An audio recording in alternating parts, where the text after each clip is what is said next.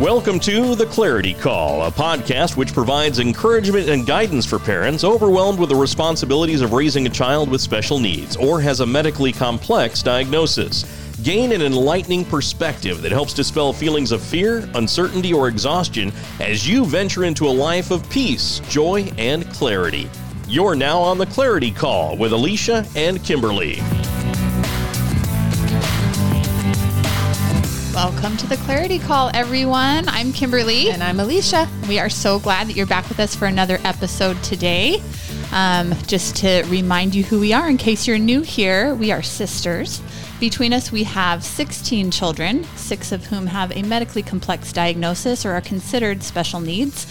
And we are here um, trying to offer you tools and um, comfort and support to help you on your journey to clarity and to help you overcome the daily challenges that come with being really being a human. Yeah. But and a caregiver and a mom. Yeah, we have just a little more experience with the special needs community, but really these tools and and the things that we're trying to offer um, apply to everybody. So we hope that you're able to take away something that will help you better your life and uh, and your world in some way. Yeah. So, we will begin today, like we do every episode, with our reality check, which leads into the fabulous, amazing guest that we have today that we're so excited to introduce you to. Um, and Alicia will start us off with that. Okay. So, back in 2019, we attended what our um, I don't even know that it's necessarily just a church thing, but Time Out for Women.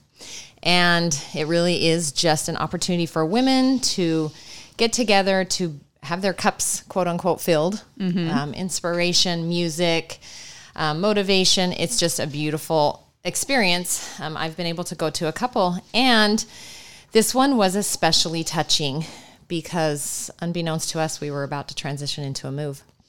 And well, we were because we were here looking at a house, and we knew that that was going to be our our new journey. But um, so we went and attended this as sisters. My, our mom and our sisters were all there together and just had an awesome spiritual um, bonding experience. And um, one of these special guests that presents at Time Out for Women was the fabulous David Butler.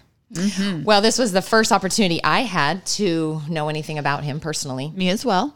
And I just thought that was really cool. And his stories were amazing and super inspirational. And and he just has a way of connecting to the audience and connecting to people. Yeah. And that's what I remember more than anything was the connection that I felt as he spoke to what he was saying and especially to my savior and my heavenly father. Right. And just how real, how real he was. And so it's just I really appreciate that in people being vulnerable and allowing their human side to just come through the gift that they are to the world. Right. Well, anyway, leaving that the next morning, bright and early on a flight, I'm in my seat and in walks David Butler on that flight. and I'm like, whoa, no way. What the heck is happening right now? Him with a few of the other people. Um, I can't remember, maybe the facilitators or administrators of that group, but I just remember him. And specifically because I was on such a spiritual high, as he walked in, I believe in maybe some sort of a, a sweatshirt, much more relaxed than he was at the presentation, but he was wearing a cross, a necklace, a cross. Now, for those of you who don't know much of our faith, we don't necessarily focus on the cross as a representation of um, something to worship referring to his death, to the Savior's death, but more on focusing on his life. Right. And so I remember seeing this, and for some reason it stood out. And it didn't stand out in judgment, it stood out in I need to understand more about the why. Right. We want to know why. Why? Why does he wear this so proudly? And open, obviously enough to where I could see it. Right. Just by walking in a plane. And I was just intrigued that he was casual, so authentic, and confident in his approach, just coming in on the plane. And, and I don't remember hearing much. I was only a couple seats away from where he was sitting. And I just thought that was really special. And at that point, thought he's going to show up in our life again, you know, at some point because this was the first time and and it's not a coincidence. Well, I think it was at Christmas time. My daughter had received a gift at Christmas for, don't miss this, excuse me, um, notebook and from a family. And she just said, Oh my gosh, okay, if you guys aren't listening, you have to follow this. Um, come Don't- follow me. Don't miss Don't this. miss this. He, uh, David Butler and Emily Belle Freeman do uh, Don't Miss This podcast and have a YouTube channel for it. And it is spectacular. Right. And so my daughter's saying, Mom, you have to get the boys to watch this. It's very important. Like, so then he resurfaces up in our life again. And I'm like, wow. And have been wowed by so many of your episodes. And I, obviously, I'm honest. I'm not, I haven't gotten on everyone faithfully like my daughter does and my son. But, um, but they let me know when we have really good stuff there. So this is Alicia's young adult daughter, Amanda, that's having connections with to David Butler again. Yes. Right. So, so awesome. And so I just knew that that was exciting. And then um, it came back up in our world again here Yeah, since we've moved a year and a half later. Now, my daughter, Brianna, who is a newlywed, is attending a summer institute series that David Butler is doing and absolutely loves him. And she sent me a text and she was like, Mom, you have to have him on your podcast. And I was like, Well, then you need to ask him if he'll come on our podcast. And she did. She was so brave. And she walked up to him after Institute or right before Institute one night and said, Hey, can you go on my mom's podcast? And he said yes. So we would love to welcome David Butler to the podcast today. Thank you for joining us. Oh, thank you. I am seriously so happy to be here, even though I wanted to interrupt you 25 times because while you were doing your intro stuff, because you were too nice. I wanted to like level it out for everybody and just be like, wait, I'm not as good as they're making me sound. So, Well, it, like I said, we have just taken a lot of inspiration. So we appreciate the work that you're putting into the world. well, that's really nice of you to say. Thank you so much. Yeah. So David Butler is an author. How many books do you have now? A lot. Um, yeah, yeah, a lot. I well, I get yeah. Okay. Yeah, we'll go with a lot. lot. You can find his stuff on Amazon. Like I he has like, should I, uh, should I count right now? And then I No. thought, no. No, but seriously, won't. look up. He has spectacular books. So he's an awesome author. Like we said, he has the podcast and YouTube channel. Don't miss this. He's a father of six. He's from Texas, y'all, just like us. Yeah. Yes. So what else? And then you're going to be teaching institute at UVU. Is that what's coming up for you? Yeah, yeah. So I've been teaching here for a couple of years. I taught seminary um, for ten years Mm-hmm. plus, maybe ish, and then um, and then I came over here a couple years ago to UVU. So I teach institute here. Been doing that, and then I'm gonna keep doing that again in the fall. But you do it, a li- you know. There's like a class or two through the summers, a Yeah. little lighter, and then back at it full time in the fall. So The church owns you. they really do. Okay, so I'm going to throw this in. Kimberlee doesn't even know I'm going to say this right now, but I got a text message last night from our stake high council and said, I need to meet with you. And I'm like, what? I'm just a low peon that's new to this stake. Why would you want to talk to me? Anyway, I did a lot of research really quickly because I am not comfortable with that kind of stuff. and lo and behold, it's gonna, I haven't met with him yet. I meet with him tonight and I'm thinking it's gonna be seminary. And I just, my heart just skipped a beat when you said I'm a seminary teacher. And I went, wait, why today of all days are we interviewing you? Because I'm trying to tell myself why I shouldn't take the call to maybe teach seminary this year for our youth here. Tell me maybe why I should. I don't know. I'm trying to like really sort through the prayers on this, and I'm I'm Oh. nervous and I'm uncomfortable to meet with him because I know what my life is going to be this next year. Yeah, that's funny that you. Well, first of all, maybe you'll go in and it'll be something totally different. But I'm if it really is, if it really is seminary, uh, well, it's it's going to make you uncomfortable, and I, still get nervous to teach like seminary classes, institute classes, just because. Oh, for all the reasons that you're nervous, you know, you're just like I, I want it to be a good experience for them, and you feel underqualified, and uh, it just is. It's it's it's it's really That's making me real is probably comfortable. not the part. is, it is uncomfortable. Like I'm not doing a good job of convincing you because, like, it was interesting during your introduction. Let me just say this: when you said that um, that I that you felt like a connection to me when I was speaking, and um, like I loved hearing that because as a speaker and as a teacher, uh, most of the time you don't know, you never know what's going on inside of the listeners, and you actually um, don't feel connected to them very much because you're as the speaker or teacher are really emotionally investing and there's not much chance for reciprocation.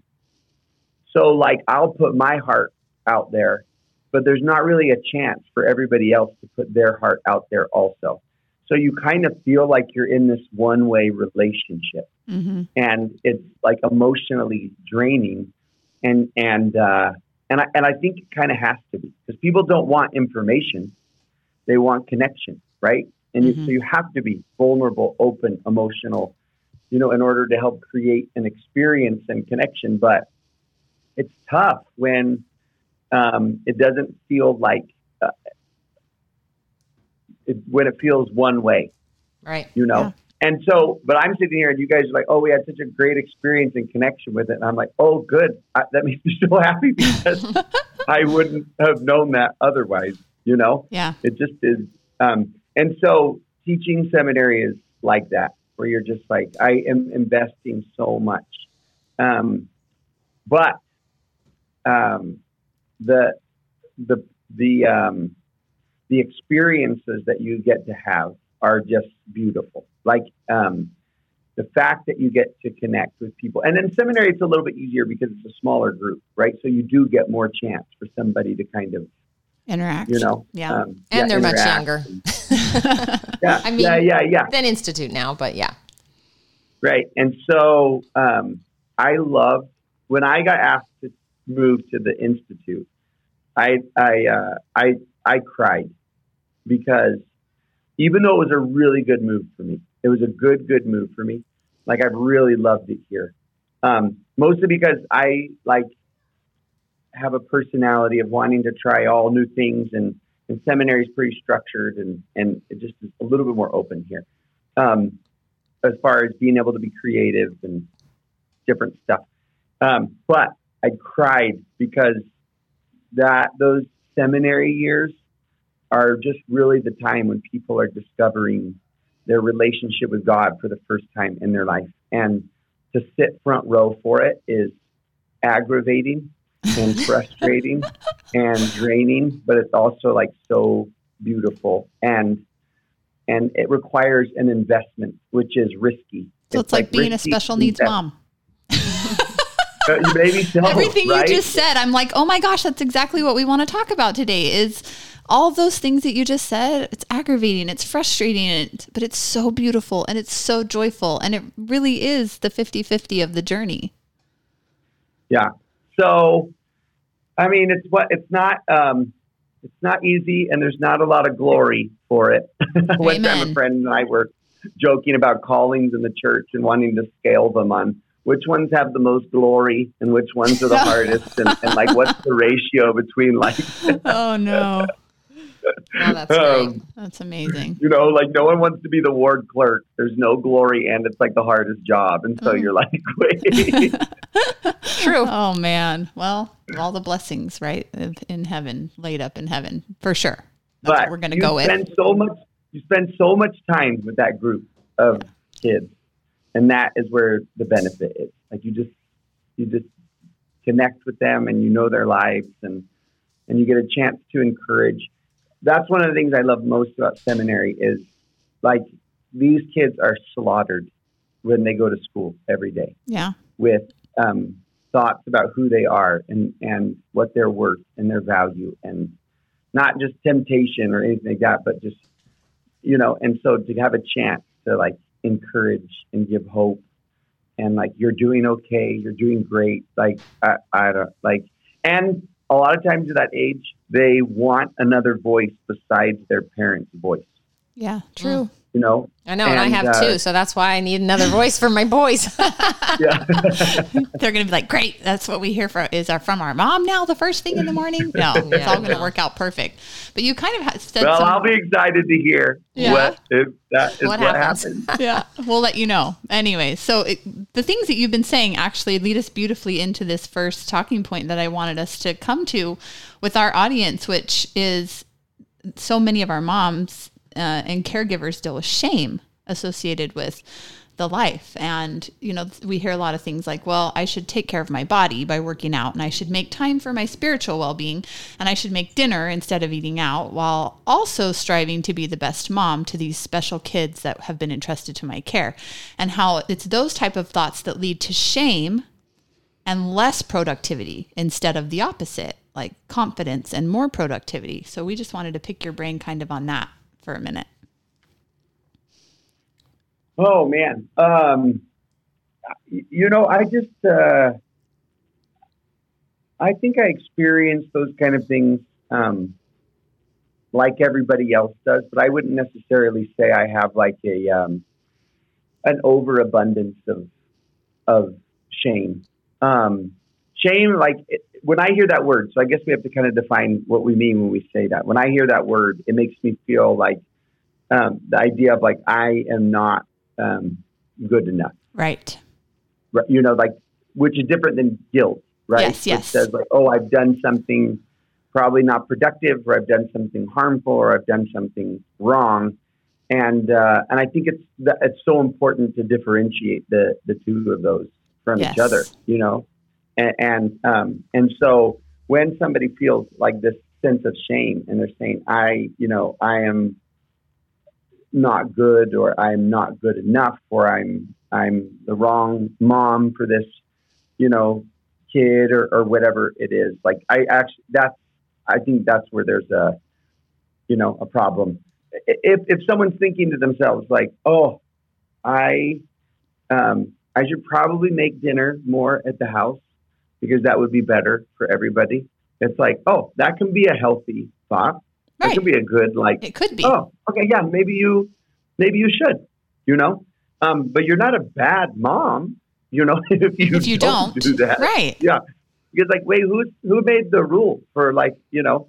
I mean, obviously there are some lines where like if you're being harmful and hurtful to your, you know, to your kids, it's like those things have to stop.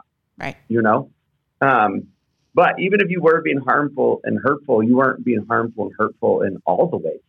You know, you're just like, oh, just a couple of the ways. So yeah. I just feel like when someone understands the difference between those two, when they're like, oh, I should, it would, it would probably be better for our family, for this kid, if we, you know, had more meals at home. If we did things differently. You know? And kind of what we teach is the feeling that drives the action is what matters.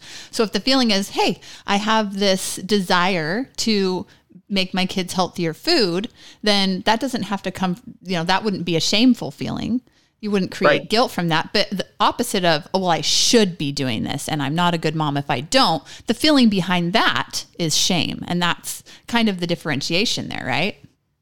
Yeah, and I and whenever I find myself asking that question or hear it when when someone says like I should, I, I just want to ask, um, says who? Exactly. Like when when you say I should do this, like what?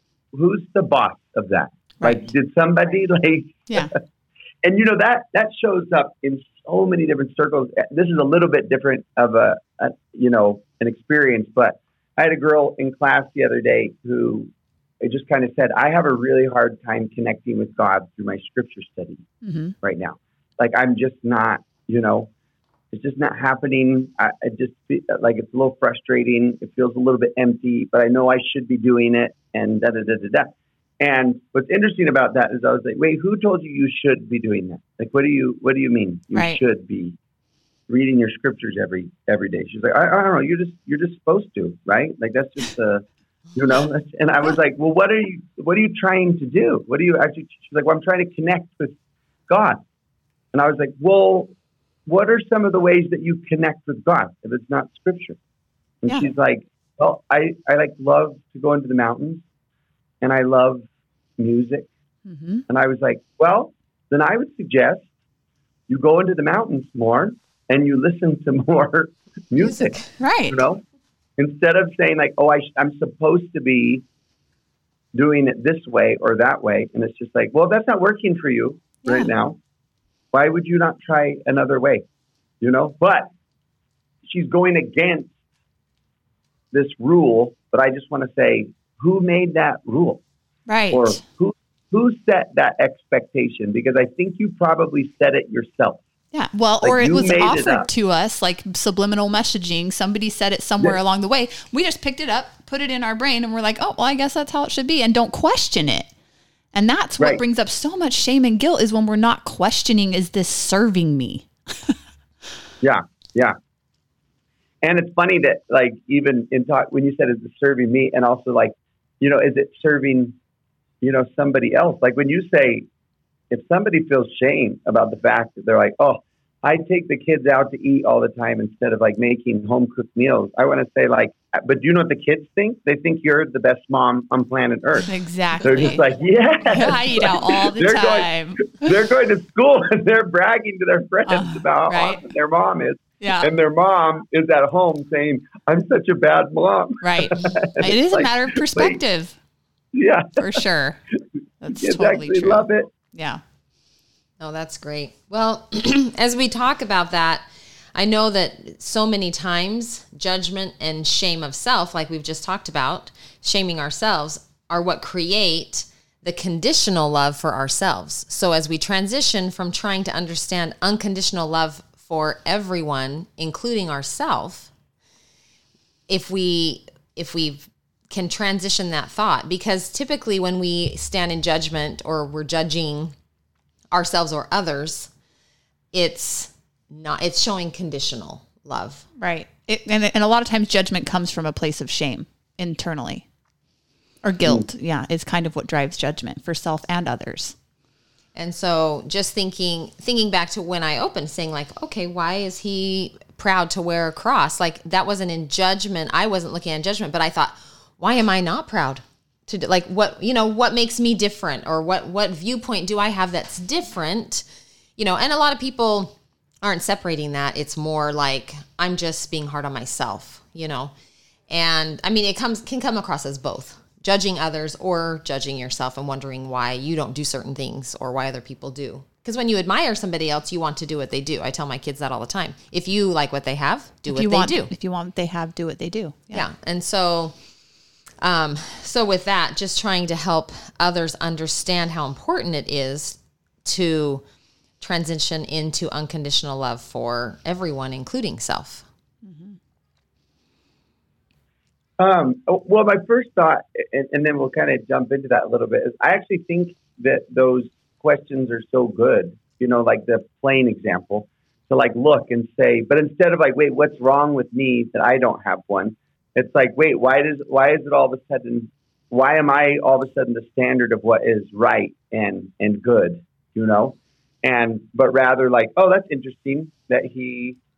Um, it's just kind of like a thought analysis Yes, right? Where you just like you're just become conscious of the fact that you are thinking about this right now, right? Curious That, like, instead of isn't re- judgmental. Right.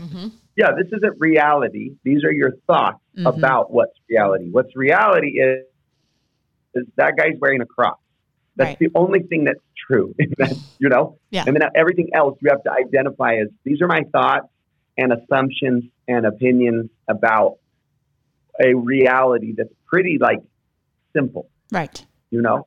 And on on all on you know we on every situation, I think it's good to step back and just be like, okay, what is reality, you know, in this circumstance, and then what are my like thoughts, assumptions, judgments, um, um, all the way A B C D E F G, you know, based off of that Right. right?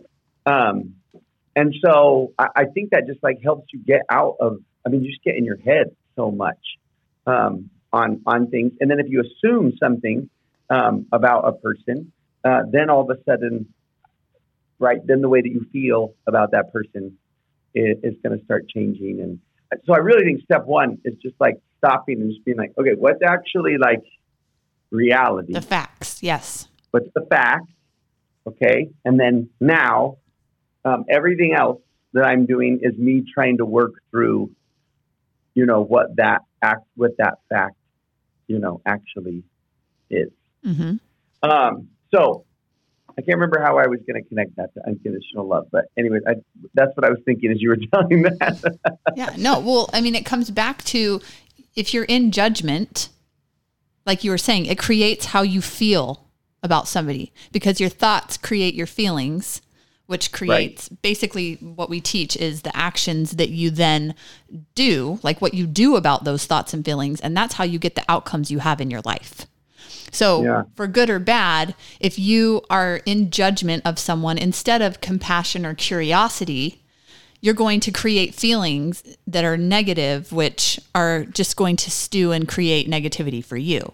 But if you can show up, you know, first you really have to get good at learning how to have unconditional love for yourself and be compassionate for yourself and not beat yourself up with your internal dialogue and narrative.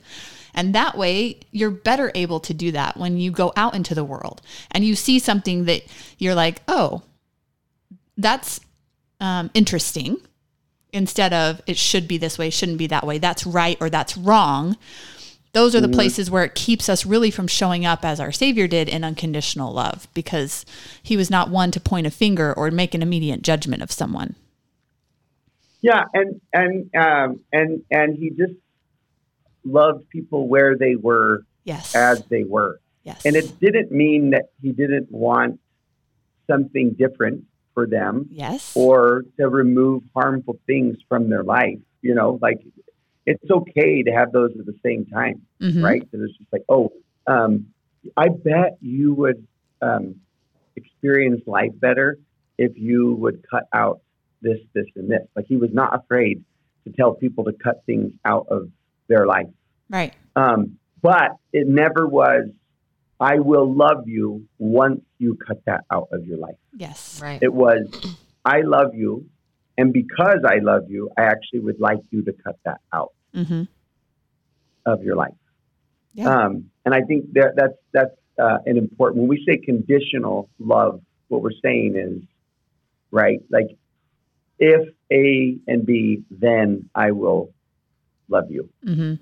And I wonder where that comes from with ourselves. Like that would be so interesting. And you guys have probably explored this so much, you know, um, as you have thought through this and talked with people and taught on this, that where that even comes from with, with us, like why, why people don't love themselves, why they've decided that, you know, that I don't love who I am I, I, don't, I don't know. What do you want to say about that? It's what, just like, that subconscious that thing. Like when I'm coaching people about how to change their internal narrative that is negative and creating more negativity in their world, it's that you have this, I do this bag analogy where you have this bag and people have offered you thoughts along the way that you didn't even question. You just stuck them right in your bag.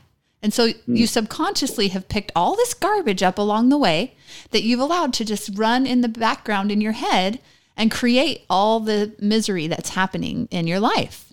And so when we can learn to shut that down by stopping judging it, allowing for it, understanding that it's part of the human experience to have parents and society and the outside world kind of offering these things. And until we become aware of what we're allowing in, we can't change it.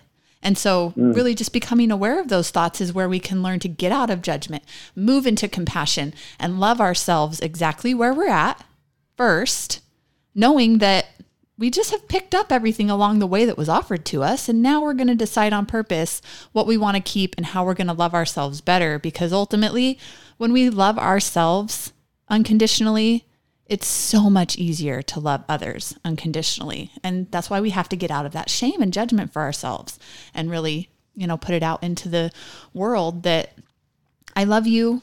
I may not agree with you. We may see things differently. I'm curious yeah. about why you are the way you are, why you do the things you do instead of judging other people. And especially that matters so much to us because I have you know, a severely autistic daughter who's also developed, you know, severely developmentally delayed. And on the outside, she doesn't really look much different She looks like a pretty typical kid. But then I also have a son who has a very severe head and neck malformation that's very apparent when you look at him.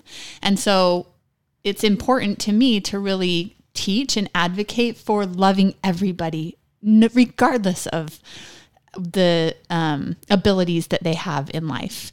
And when we can love ourselves unconditionally first, when we look at another human that looks different from us or acts different from us, we can have that first inclination of curiosity, intrigue, compassion rather than judgment. Mm. And you guys spoke to that so well in this last episode that you did on the Don't Miss This, as you talked about faith traditions, how you yes. both love others and in their faith traditions, mm-hmm. and how they can all be so different and intriguing, like Kimberlee was just talking right. about.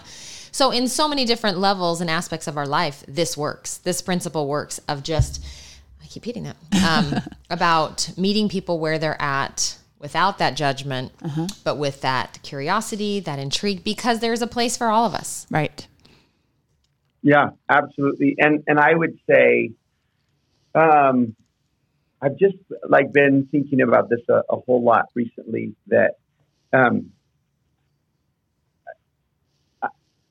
let me start with this in saying that I think that God has scattered his spiritual gifts among his children. Mm-hmm. Like the, there's not a single person that has all of these spiritual gifts. And when I say spiritual gifts, I, I am also thinking of them as manifestations of the like the heart and character of God. Mm-hmm. Right. And uh, and he has scattered that, I think, on purpose among all of his children. And so, really, the only way to get a more mature and full view of what God's heart and character are like is with other people. Yes. Um, like, you cannot experience all of who God is by yourself.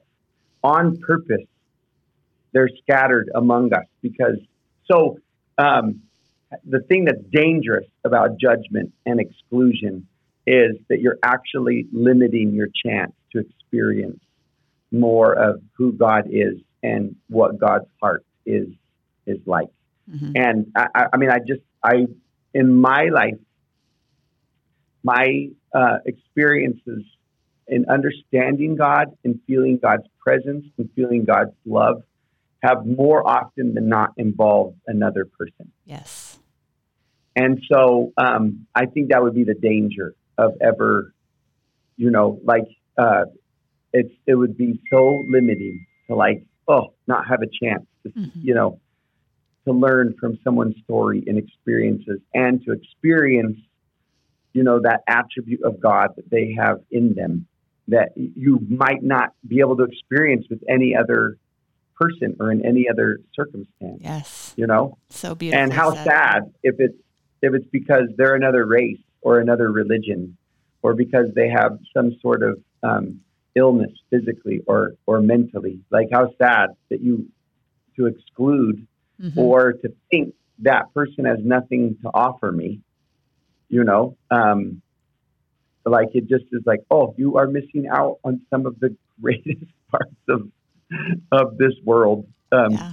By doing that, and I think that's why we even want to address it, right? That's yes. why we want to say, like, oh, you've you've got to address this because, you know, um, I have this working definition of eternal life right now in my mind. When whenever that phrase comes up, for a long time it meant heaven to me. Uh-huh. You know, it meant like end game. It meant the final whatever that even looks like. I don't even know. Yeah, right. Right. Um, and over the last couple of years, that has shifted to me um, in my like thinking. When I hear that phrase, eternal life. What it means to me right now is to be um, alive to God and to others. Mm-hmm.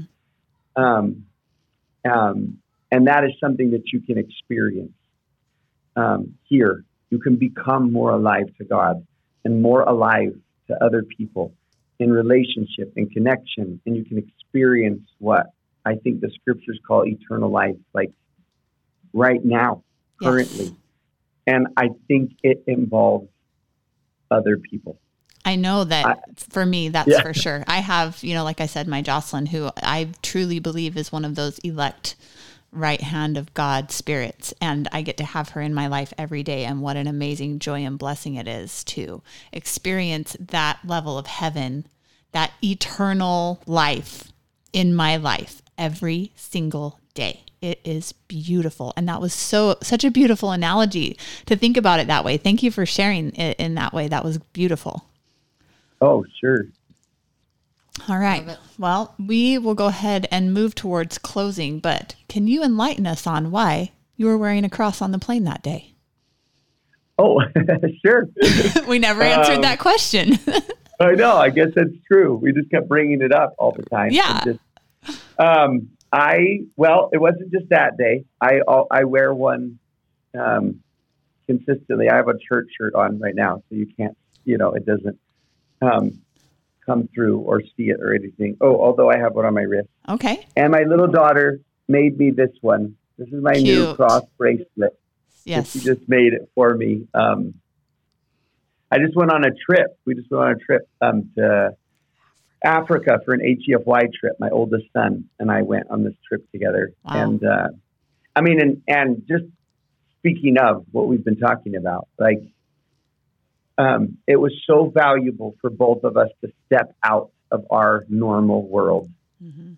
um, for the very reasons that we've been talking about. It was the thing that was most valuable about that trip. Was like I stepped out of my normal rhythms and I stepped out of my normal circles and the people I'm usually with and entered a world of people who think and live and act, you know, in, in some ways really differently than me, other ways the same. Um, And just to learn to appreciate people who are different, to see the beauty in the things that are are different, and to know um, if if if uh, if God has infinite ways of being able to relate to us, then there must be infinite ways for us to be able to relate to Him. Of course. and, and it's just so great to step out. Anyways, um, so I've I I don't know how long I've worn a cross for. I I um, I grew up in Houston, and so I um, I never really.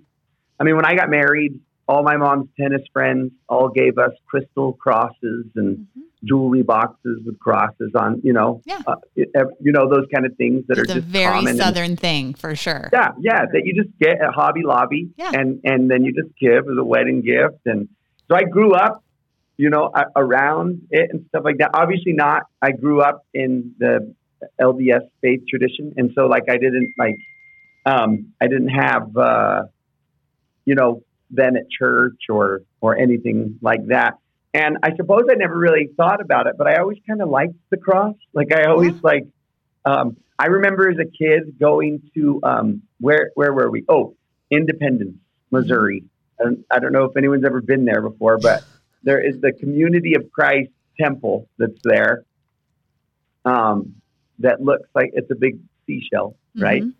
And inside they had this really big cross, and it was made up from wood from all over the world. Wow. And like I sat in front of it as like a 13 year old and it made me cry. Like I loved it so much. Like I was Mm. just like, oh my gosh, look at God, for God so loved the whole world. Yeah. You know, is what I, I thought. And then, and then I was like, wait, that's exactly what that symbol represents. It represents uh, love and it represents sacrifice and it represents what God thinks I'm worth. Like it says, it says to me, I will go to the far depths of hell to rescue you if I have to. Yeah. I'm willing to, and I think that you're worth that to me. And so when I see that symbol, I like I just see love. And I know other people don't, and that's okay because we get to like endow symbols with power Right. right? And and meaning, and every and everybody does that differently. And and within Latter Day Saint faith tradition, we've kind of endowed the absence of a symbol with power, which is great, right? Like there, there's there's actually power and and meaning in saying like, oh, we I I don't have that symbol because I want to think about um, something else in, instead, you know. Right. But for me personally, I'm just like if someone were to say, draw me a symbol that reminds you of Jesus. I'd be like, oh, it would be the cross. Yes. Uh, or draw me a symbol of um, the greatest act of love in the history of the world. You know, it would be it would be the same symbol for me. And Right. so I love it. I I adore it. I I have them. All my kids wear them. Um, they'll ask for them, and I can't say no. I'm just like, of course, you know, like if like you know, my oldest son, like the other day, wanted a new one, and he's like, Dad, can I get another cross? And I actually was like, I'll buy it for you. If I would have said yes anyways, but I was like, I'll buy it for you if you go to young men's camp with no complaining. um, I was like, this is, I was like, this is such a win, win, win for me right I now. He it. wants the cross, and he's gonna like, I'm gonna buy out his complaints. But Mm. um, and you know, like my father-in-law doesn't love them in my house because he's a little bit like he, the it makes him a little uncomfortable. Yeah. You know, he's just like I just don't like that symbol. Like it um, kind of just reminds me of torture and Yeah, it has a different meaning know, for him. yeah, it has a different meaning. That's or, fine. or maybe it's a little too taboo for him. Uh huh. the first time he came over, I shouldn't have said this, but the first time he came and, and he actually said something about it, he was just like, I don't really like that. And I was like, Well, are you a vampire? Like, why do you, why? Like, why do you not like, Oh no. which is like, which is not very compassionate at all. It's like, oh, you can have whatever. I was like, oh, that's fine. You don't have to, but uh, I do, uh, you know, I, to me, it's just, and, and speaking of the ugliness of it, you know, Yeah. it really is. First century Christians, second century Christians would be appalled to walk into Hobby Lobby. Yeah. Like they they would absolutely lose their mind. Yeah. Like, why in the world would you have that horrible torture device hmm hanging on your walls, crocheted on your pillows, Yeah. in vinyl lettering on your cars, on your jewelry. Why would you ever, ever have something like that? Because that moment in history is the ugliest moment in in in our whole world, right? That Calvary is the our lowest point. It just is awful to mm-hmm. consider what humanity was capable of and to who you know they were carrying this out on and and to me it is really beautiful that God has taken the most unfair and ugliest moment in time and turned it into a beautiful symbol of hope and life and light for people. Yes. Like that is what people experience when they see it. And it makes me think no matter how ugly my life may look or my circumstances are, I believe in a God who can turn them beautiful. Mm. yes. Oh, that's so, So- amazing. Well, you've changed my paradigm for sure.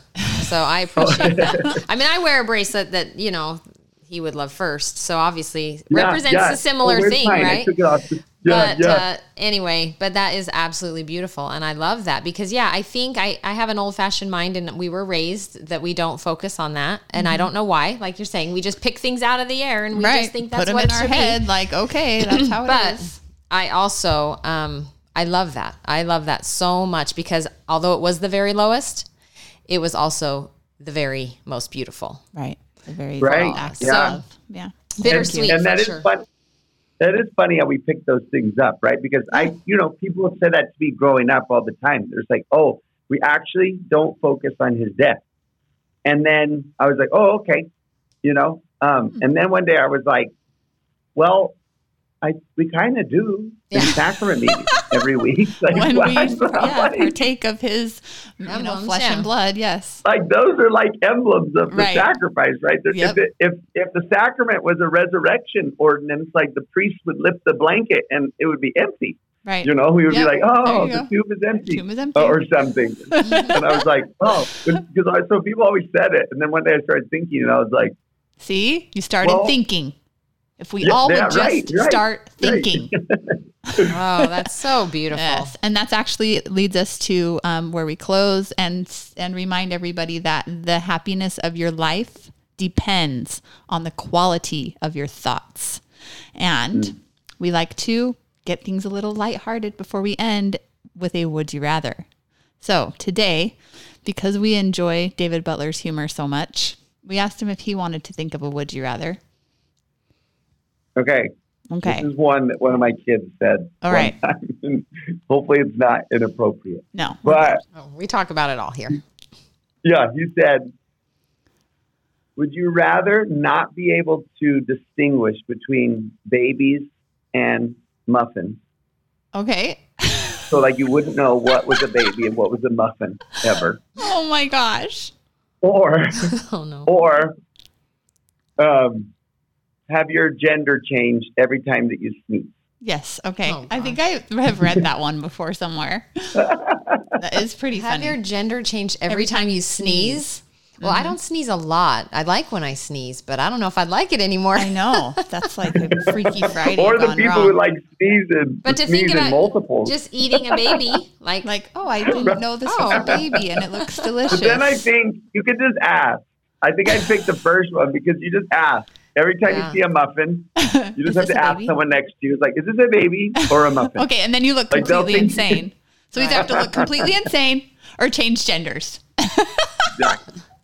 well, yeah. I, Oh. I'm, I think I'm picking the first two because, quite honestly, I yeah, I don't know. I don't There's a little curiosity for me in Well, what it's like to be a man. to be a man. Yeah, that's I don't know. true. Temporarily. There you go. Temporarily, because I could like again. sniff a little least you know. pepper if I didn't like it, right? Yeah, you change that. I'm picking the You can second control. one. Yeah, You're gonna do babies and muffins, and I'm gonna be, do gender change. What would you pick, David Butler? Uh, the muffins. All right. Yeah. You don't wanna be a I woman, think huh? It'd be fun. I just want to create the moment of asking people. All right. There you, know, go. Great. Like Yeah. when, uh, yeah. Perfect. well, thank you so much for joining us today. We appreciate your time, your beautiful um, ways that you have shared these ideas with us today. And uh, thank you, everyone who's listened in again this week. And we hope everybody has a fantastic week. Thank-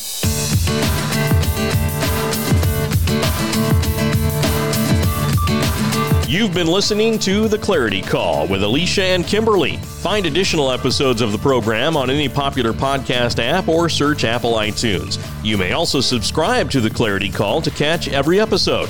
If you've enjoyed the content of this podcast, we invite you to share it and please leave a rating and review of our program.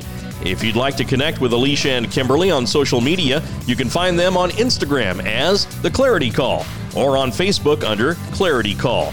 They can also be reached by email at theclaritycall at gmail.com. Thank you for listening and supporting our program.